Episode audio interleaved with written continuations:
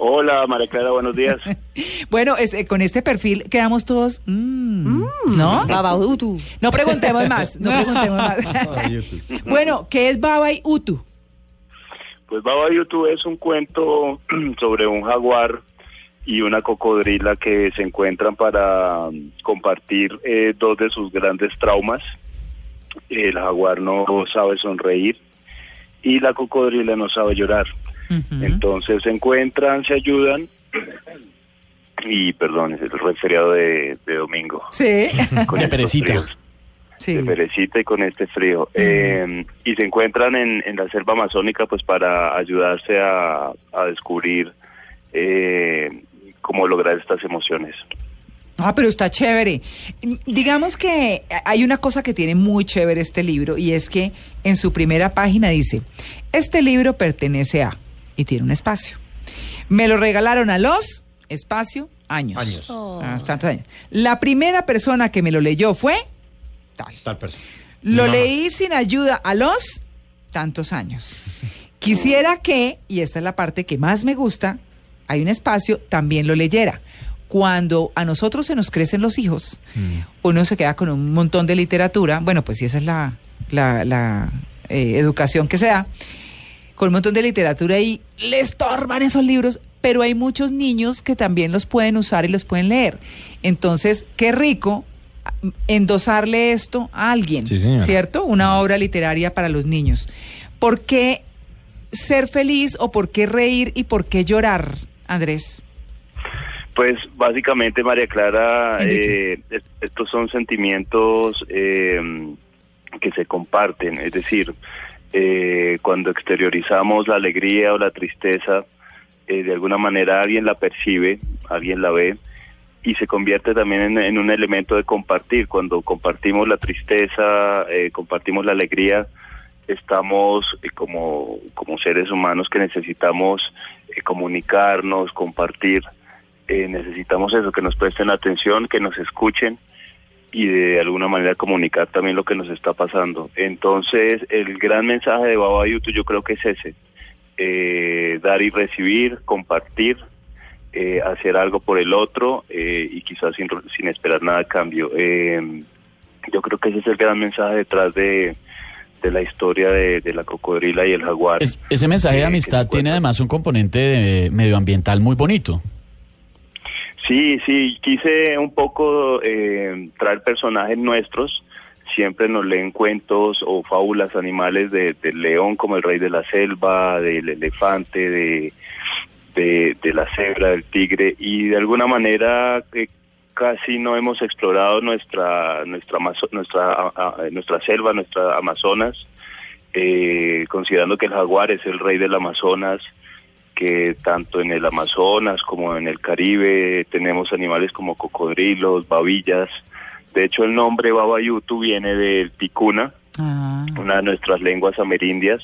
Mm. Eh, baba significa cocodrilo o babilla y ah. Utu significa, de hecho, jaguar. Eh, los mm. grandes eh, mamas y, y todas estas tradiciones indígenas tienen al jaguar como un elemento espiritual, un elemento eh, que, que, sobrepasa la existencia humana para tener eh, una connotación más de, de, los dioses de nuestros indígenas.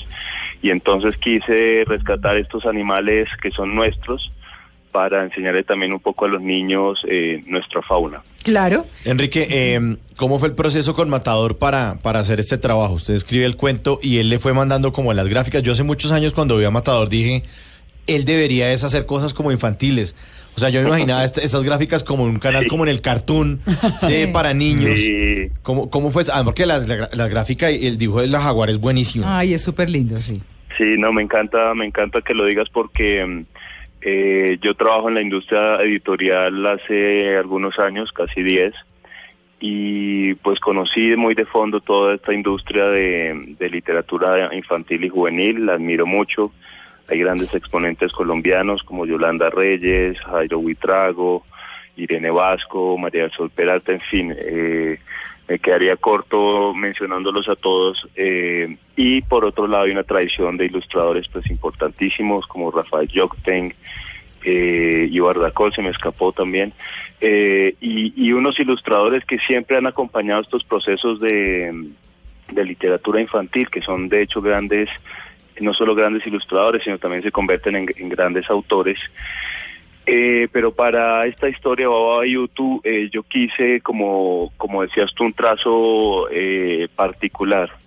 Y como dice el matador en, en su ilustración, en su caricatura, tiene pues una línea, digámoslo, infantil, muy cartoon. Incluso personajes políticos eh, parecen muy tiernos de la mano de matador. Eh, y entonces eh, el Matador que ilustra también libros de Daniel Samper, Sí, no, por no, es que es ejemplo, y- de otros autores. Eh, nos sentamos a conversar un día y, y le pregunté si, si había pensado alguna vez ilustrar algo para niños. Mm. Él no se lo esperaba, no lo había pensado. Y hay un tema pues también muy emotivo y es que el año pasado eh, su papá, don Ovidio, Sí. eh, que fue el primer paciente que en aplicarse la eutanasia y un tema muy polémico. Eh, su papá tenía finca y trabajaba con animales y eh, los animales para Matador pues son un tema importante y, y le sonó eh, el tema de ilustrar un cuento para niños eh, con personajes animales. Ay, mire, hay una cosa muy interesante. Mire, es que cuando uno, cuando, cuando uno está mirando aquí, si uno se pone a detallar los dibujos de Matador, eh, además de la historia, porque es que ya les voy a contar una cosa. Uno ve a Baba. a Baba con Crocs. Con Crocs. Muy bueno. Buenísimo. Además es una combinación buenísima. Y en la parte Bueno, li- sí. eh, sí, en la parte literaria dice, Baba era una pequeña cocodrila que vivía en el Amazonas. Los animales del pantano la querían tanto que rara vez estaba sola o aburrida. Y oigan esto, tenía unos ojos verdísimos como las hojas de los árboles y una bella sonrisa de 78 colmillos Ah, que hacía olvidar lo letal de su hocico. Entonces, lo que me gusta es porque un niño dice, ¡Oh! 78 colmillos. Entonces empieza, a- ¿no? Porque el niño empieza de una vez a hacer las cuentas y todo. Bueno, y como y como yo eh, a mis hijos siempre les leía los cuentos así todos interpretados. Eso nos estamos dando cuenta. Todos acutados. Obvio. Podríamos, Entonces- podríamos hacer un audiolibro. Sí. De María Clara. No, ves que a mí me encanta, a mí el tema de leer me gusta mucho y la verdad es que para los niños estas cosas y esos detalles literarios que los sorprende es lo que los hace agarrar de una de un cuento, de, de- de leer, que es lo más importante. Pues Enrique, esto está divino, está hermoso, colorido. Bueno. Sí, la historia muy linda. Lo felicito, le mando un abrazo enorme. Muchas gracias, ojalá los lean, eh, le Sí. gusten a los niños. Lo que dices tú de leer en familia es importantísimo Mm. porque así se genera el hábito y pues es un es un libro dedicado a todos los niños del país y, y a sus papás. Es Enrique Rojo, autor de Baba y Utu, con la ilustración de Matador. Divino el libro, 9 y 30.